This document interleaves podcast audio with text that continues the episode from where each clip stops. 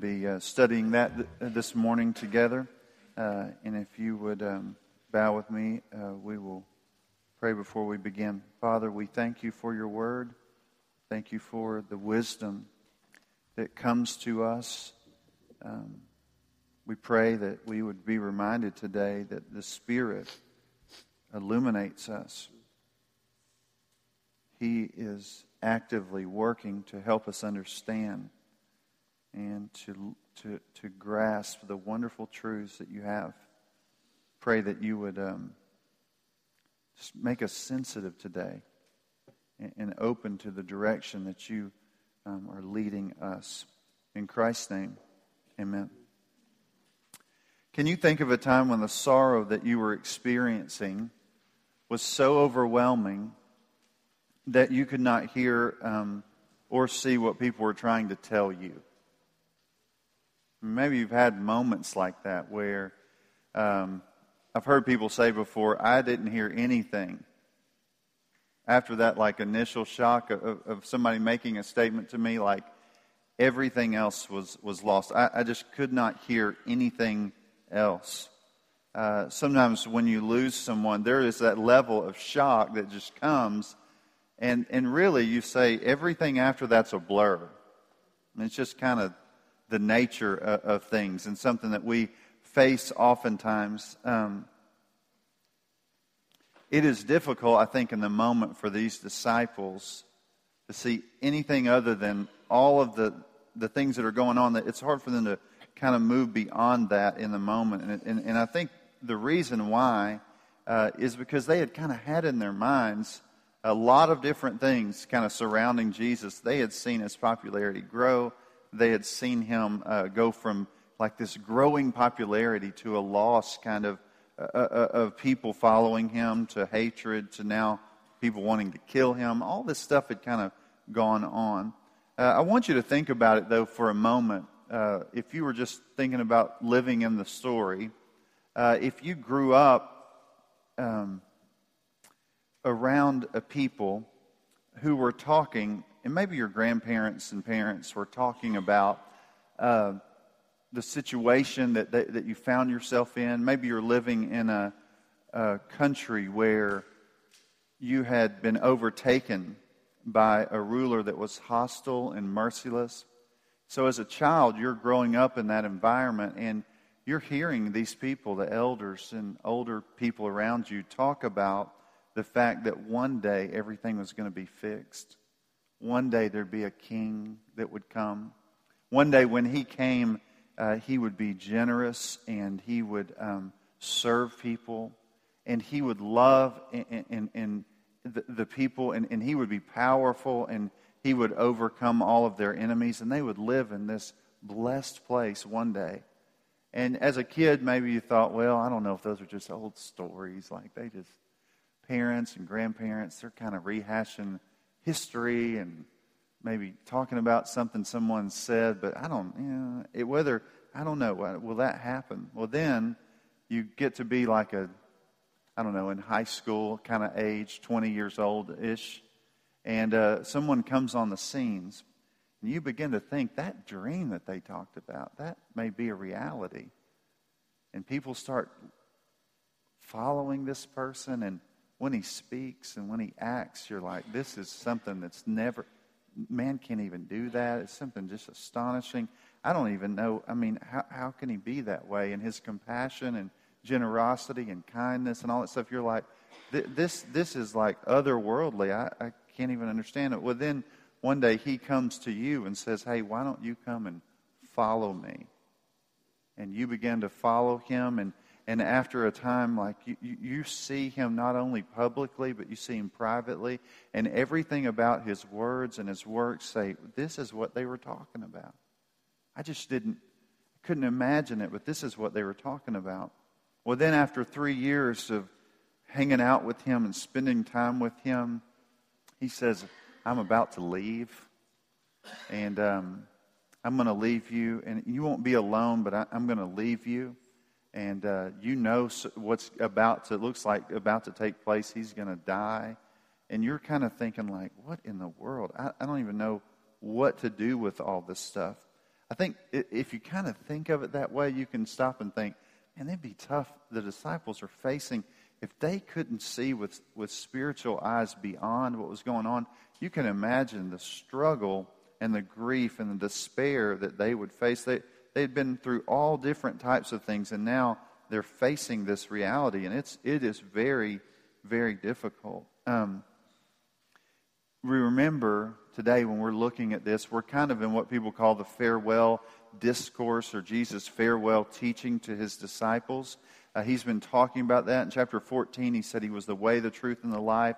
He promises the Spirit, uh, reminds them that, that he will teach them all things. In chapter 15, he says, I'm the vine, you are the branches, and, and the Father is, is, is working in all of this, and, and you're going to go through pruning, but I'm going to grow you up and lead you and direct you uh, as you get to the end of 15, he says, Listen, the world's going to be filled with trouble. You're going to face great trouble if you follow me. As you get to, um, and, and really even into the first part of chapter 16, you just see the hostility of the world.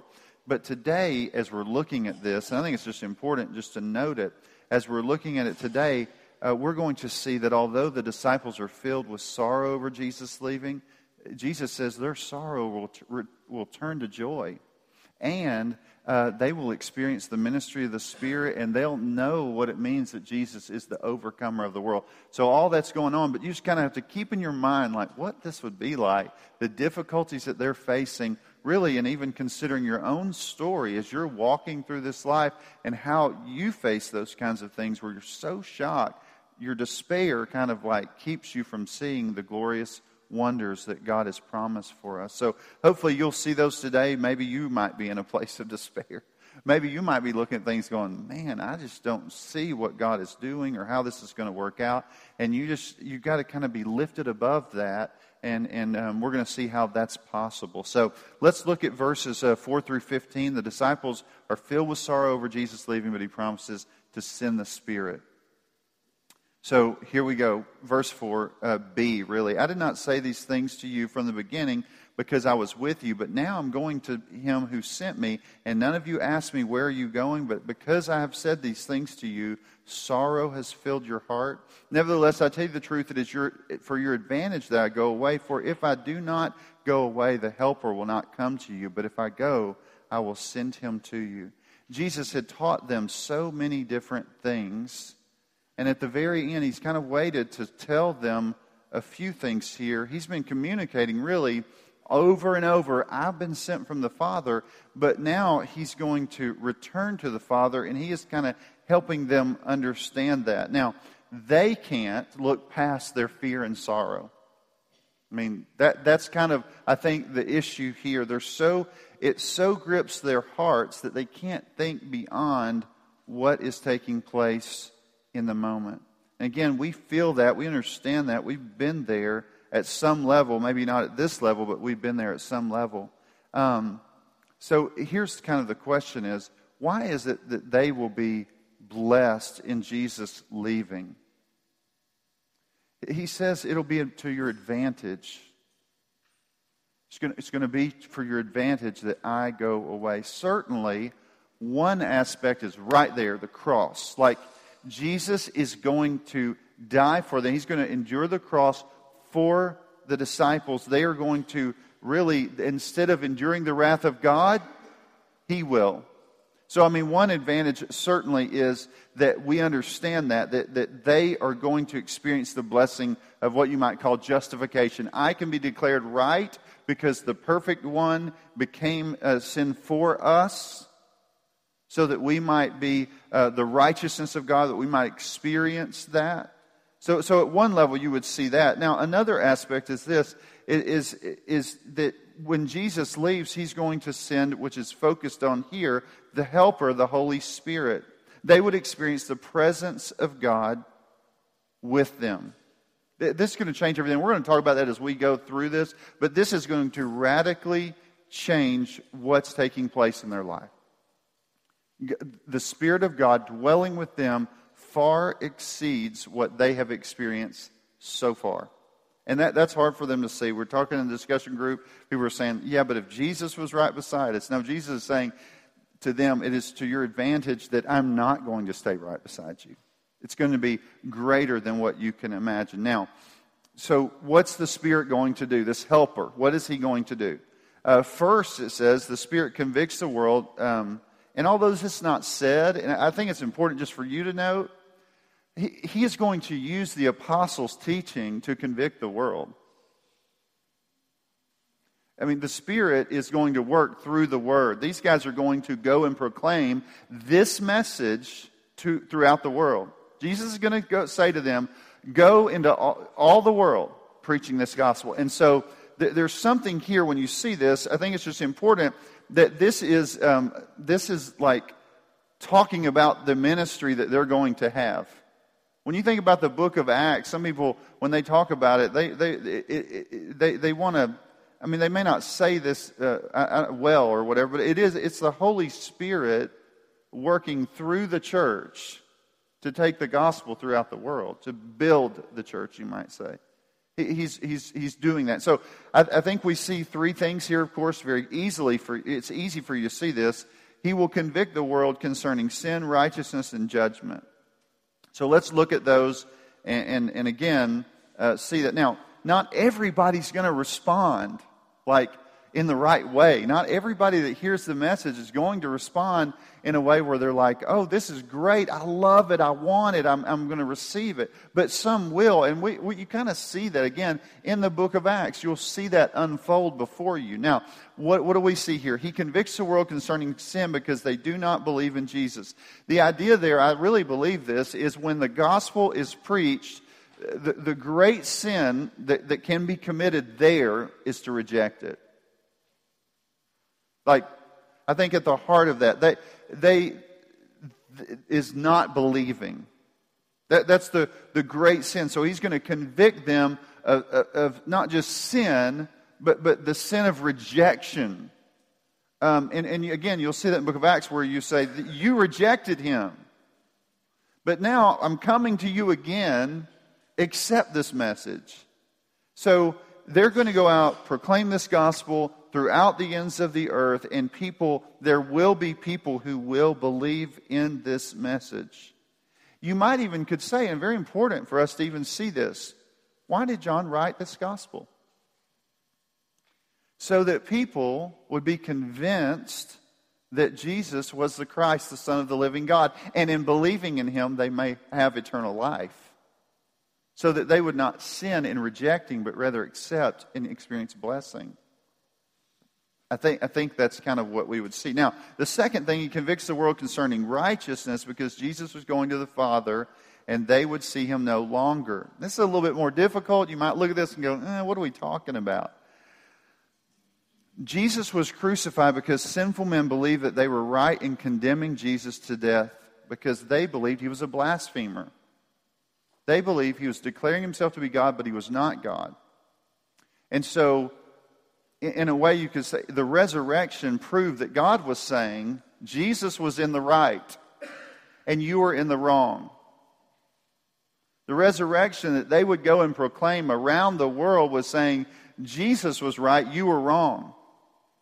And so it's one of those things where I think it's very important that we see that. Uh, he had, all he had said about it, he had been sent by the Father to come and save.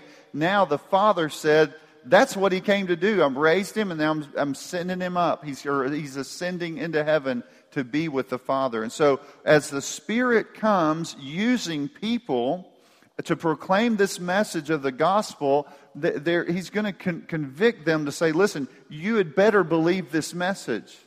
They're going to be convicted about the fact that they had been you could say, um, at least in this first generation, there were people actively involved in saying, like, this blasphemer needs to be, uh, he needs to be punished to death. And Jesus is, is really proven to be right in what he was doing, and therefore it convicts them of the, that he is the righteous one, not them. Third, he convicts the world concerning judgment because the ruler of this world is judged. Now, this is another one of those like, oh, like, what do you do with this? How do you understand this? This takes us, to me, really quickly back to the book of Revelation. Y'all may, I mean, this may have been one of those things. What's interesting? Revelation chapter 12 is a big thing to me, and it, I've thought about it a lot. And some of you might have been like, I don't even, I never, that chapter didn't really stand out to me. But in chapter 12, there, this great dragon is thrown down. Chapter 12, verse 9. The great dragon was thrown down, the ancient serpent who is called the devil and Satan, the deceiver of the whole world. He was thrown down to the earth, and his angels were thrown down with him. And I heard a voice in heaven saying, Now the salvation and the power and the kingdom of our God and the authority of Christ have come, for the accuser of our brothers has been thrown down, who accuses them day and night before God, and they have conquered him by the blood of the Lamb and by the word of their testimony, for they love not their lives even unto death. So uh, uh, I think in this passage, it speaks of like there is going to be, in this proclamation, you are saying Jesus has defeated all of our enemies. And so, and, and, and, and you might say, well, how do you know that? Well, by, by the, the advancement of this testimony that's going forth, it's, it's kind of on display that he has been victorious over all of our enemies. He has defeated the most. Uh, what, what really kind of culminates in when he defeated death, it shows that sin and the powers of evil or whatever were defeated. And I think here it's on display before the people as they say, He has been raised from the dead. And therefore, the accuser, the one who has brought all of this trouble upon uh, the people of God, he has been defeated. He may be out there raging, but he has no real power.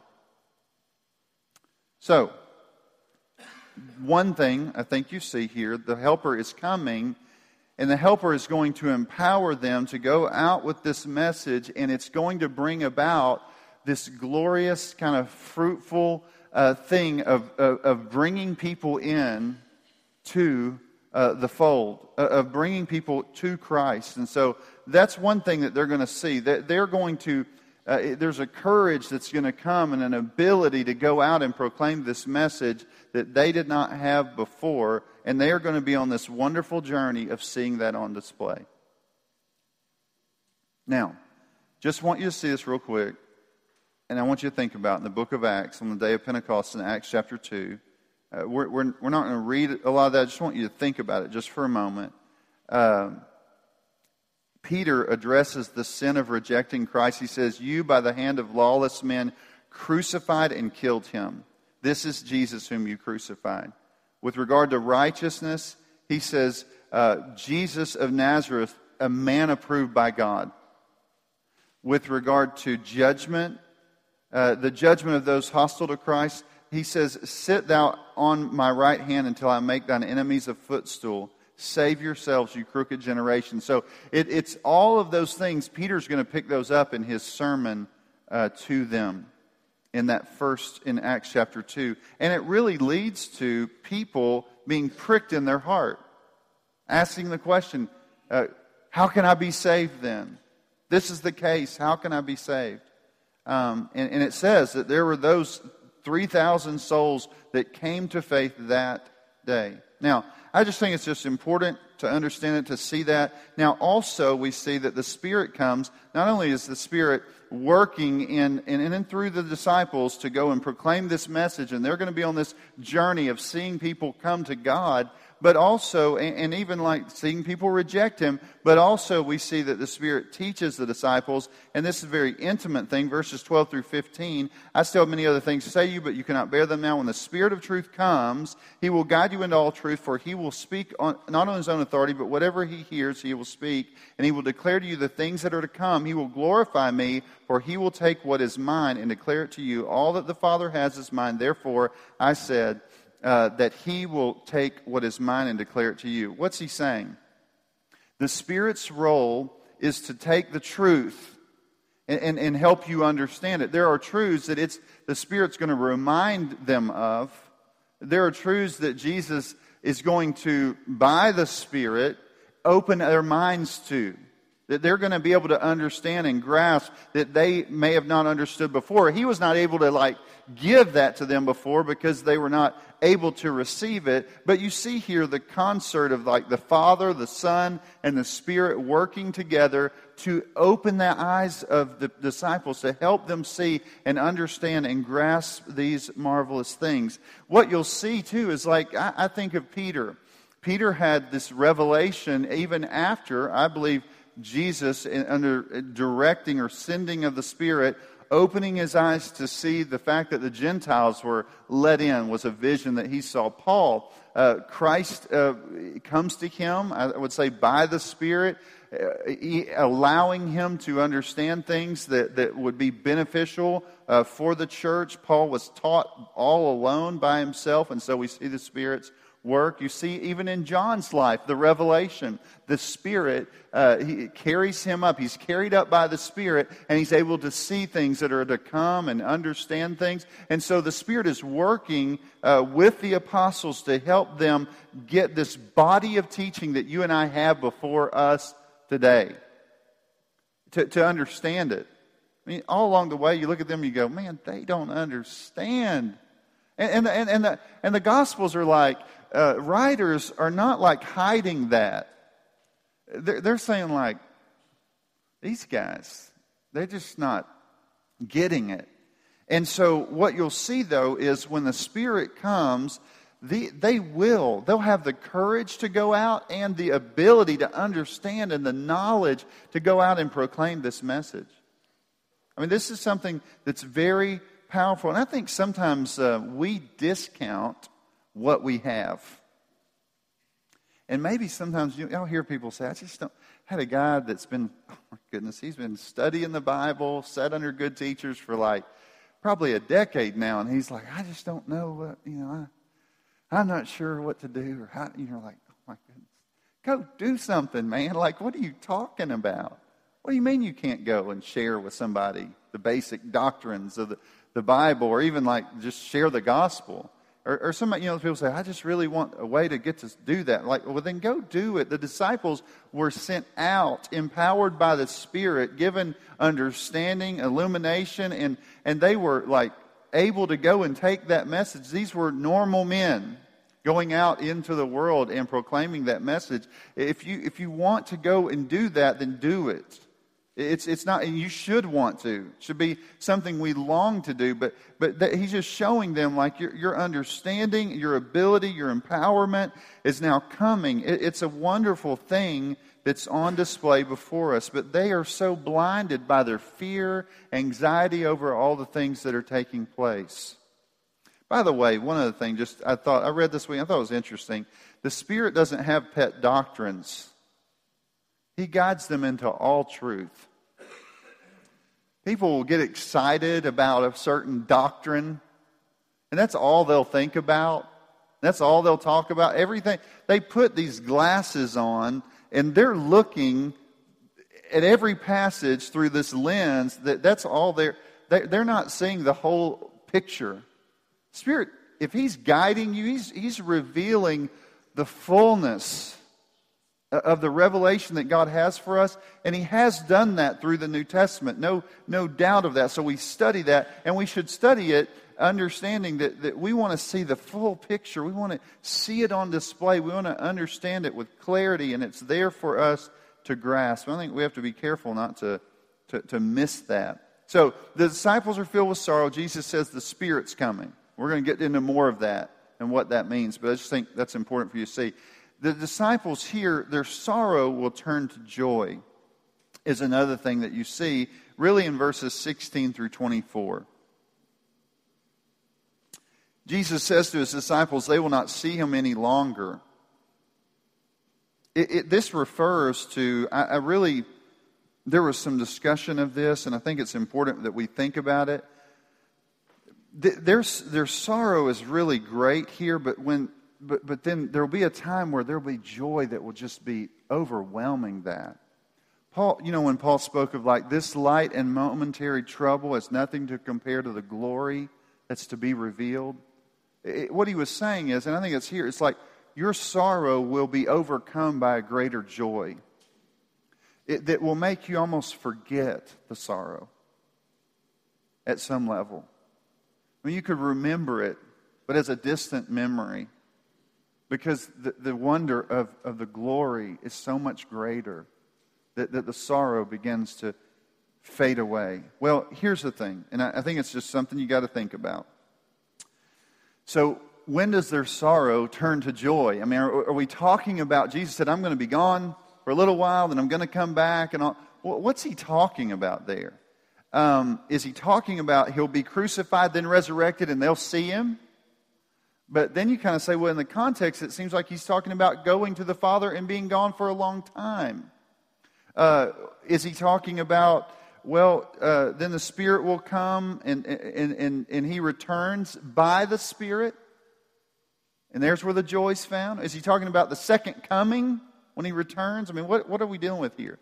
Uh, one author said it this way Calvary has no meaning apart from Easter, and Easter has no value apart from Pentecost, of course, when the Spirit comes, which in turn points forward to the coming of the last day. I see it as a whole package deal. Another way uh, read about this, and I, I thought it was um, helpful for uh, us just to kind of think about it, is um, well, I don't even know if I can find it here now. I, I, but, I, but I think it's important that we understand that. I think you kind of see the full orb picture here the joy that is coming as a result of the crucifixion, resurrection, and, and Christ being victorious over all, the sending of the Spirit, the, the return one day, all those things. Uh, I think there's like some immediate joy when they know He's raised, greater joy when the Spirit uh, falls upon them and they're able to see and understand, and even greater joy, certainly, as the second coming takes place. Now, we have this illustration Jesus uses of a mother uh, that is giving birth to a child, but after the child is born, the, the joy kind of transcends the sorrow. And I think that's a really beautiful picture for us. I mean, if you've ever been down that road or you've been with someone going down that road, I mean, I always remember when they handed the baby to me and I placed it beside Anna, every time, tears of joy, every time. Just this marvelous thing. She walked through this long process, and uh, it, it, it, just, when she saw that child, everything changed. And, and, maybe you've seen that or experienced that. So I want you to kind of think about that, and then I, I want you just to see that, that kind of aspect here where he says, it will never be taken away. Like there, there, the, the sorrow, the sorrow of that is gone. Like now, you're living in the joy of it. it. It's, it will never be taken away. Now, I want you to also note look at verse 23 and 24. And this is something that you, you and I need to kind of see. I mean, if we're going to put this into really thinking about what's going on here. In that day you will ask nothing of me. Truly, truly, I say to you, whatever you ask in the uh, you ask of the Father in my name, he will give it to you. Until now, you have asked nothing in my name. Ask and you will receive, that your joy may be full. Now, here's the thing what's that saying? That is saying that you're going to have access.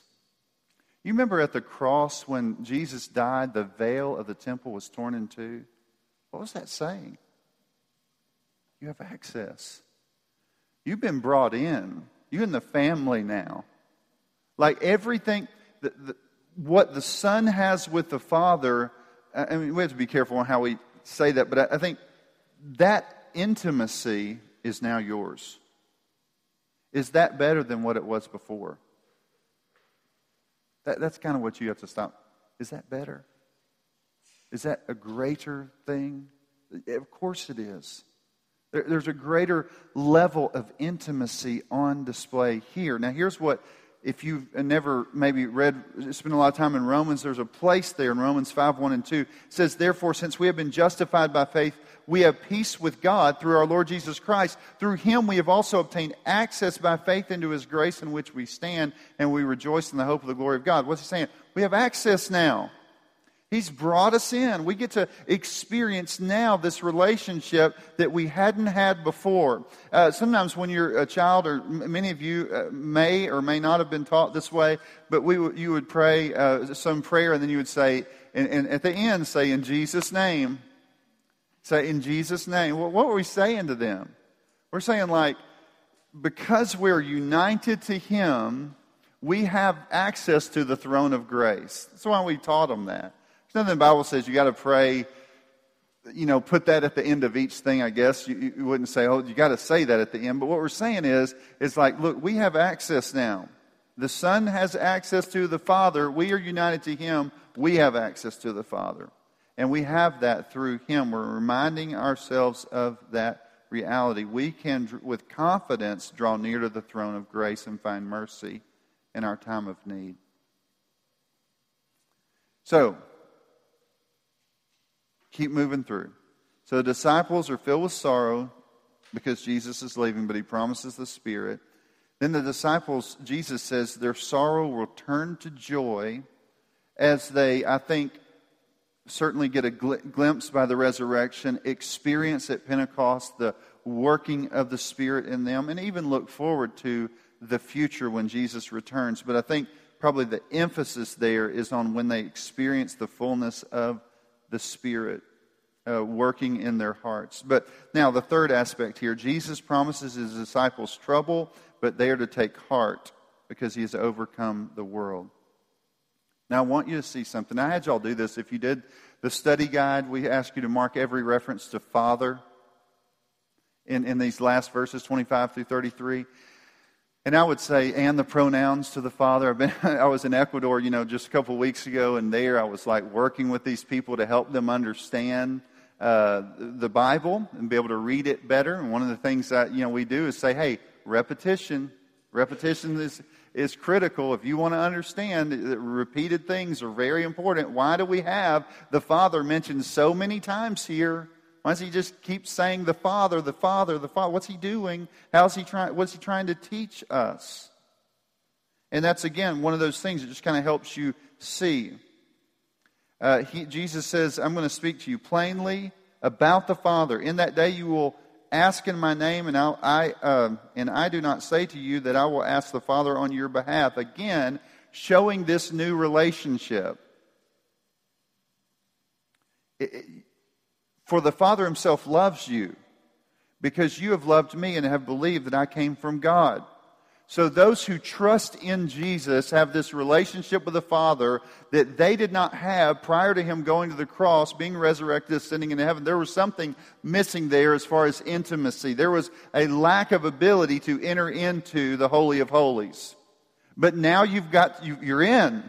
You get to go in. You're, you're, you're experiencing that ability to call out to the Father as your Father. You, you can enter in, you have access to the Father now.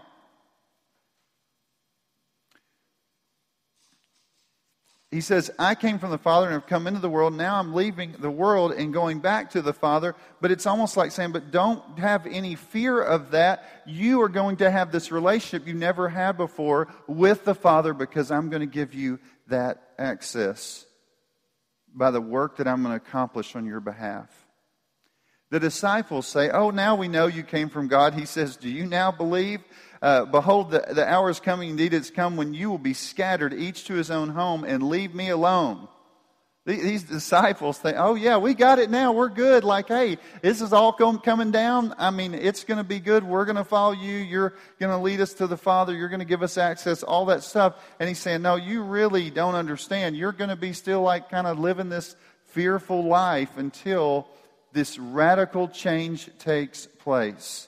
So he says to them, I've said these things to you that in me you have may have peace in the world you will have tribulation but take heart I have overcome the world. So Jesus is saying to them this relationship change is going to radically change everything for you. It hasn't taken place yet. That father son relationship and all the rights and privileges of being a son, that hasn't taken place yet, but you are about to be adopted in. Galatians 4 says, But when the fullness of time had come, God sent forth his son, born of a woman, born under the law, to redeem those who are under the law, so that they might receive adoption as sons. And because you're sons, God has sent the Spirit of his Son into your hearts, crying, Abba, Father. Now the Spirit's working in you. You can actually call out to God those who have been born of God love the Father, and they're loved by Him. They overcome because they trust in Him. So when you think about the disciples today, you're looking at it. Jesus says, Your sorrow is, is, is, is, blinding you, kind of. And I'm going to send the Spirit, and your sorrow is going to go from sorrow to joy.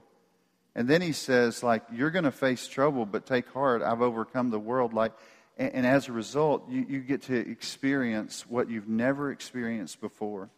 Some of you here today really do, I think, might look at things and say, if only this, if only Jesus was here, if only he could answer this for me, if only I could have uh, the strength that, um, that, that, that, I, that I want to have, if only. You got all these things, and I would say to you, the disciples were not better off than you.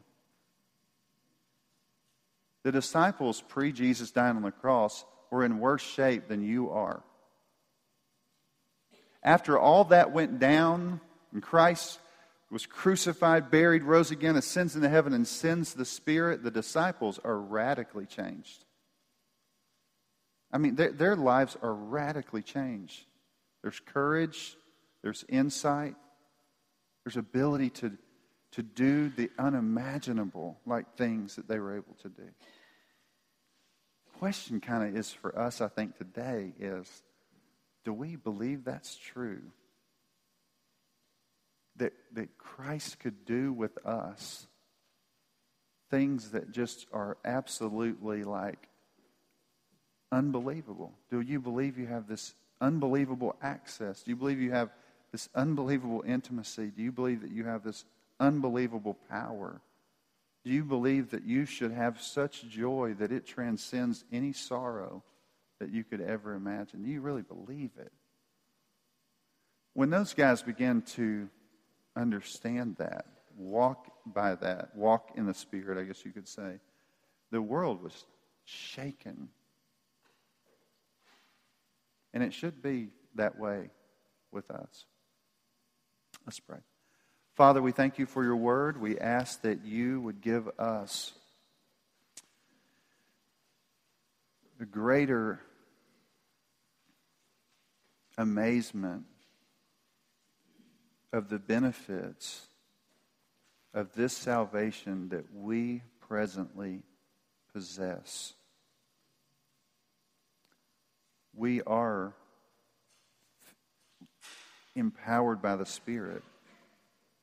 We are given wisdom. We have the body of teaching before us. We have the witness of the apostles' lives that were radically reshaped when the Spirit came. And we know that you say all those who believe in Christ have the Spirit.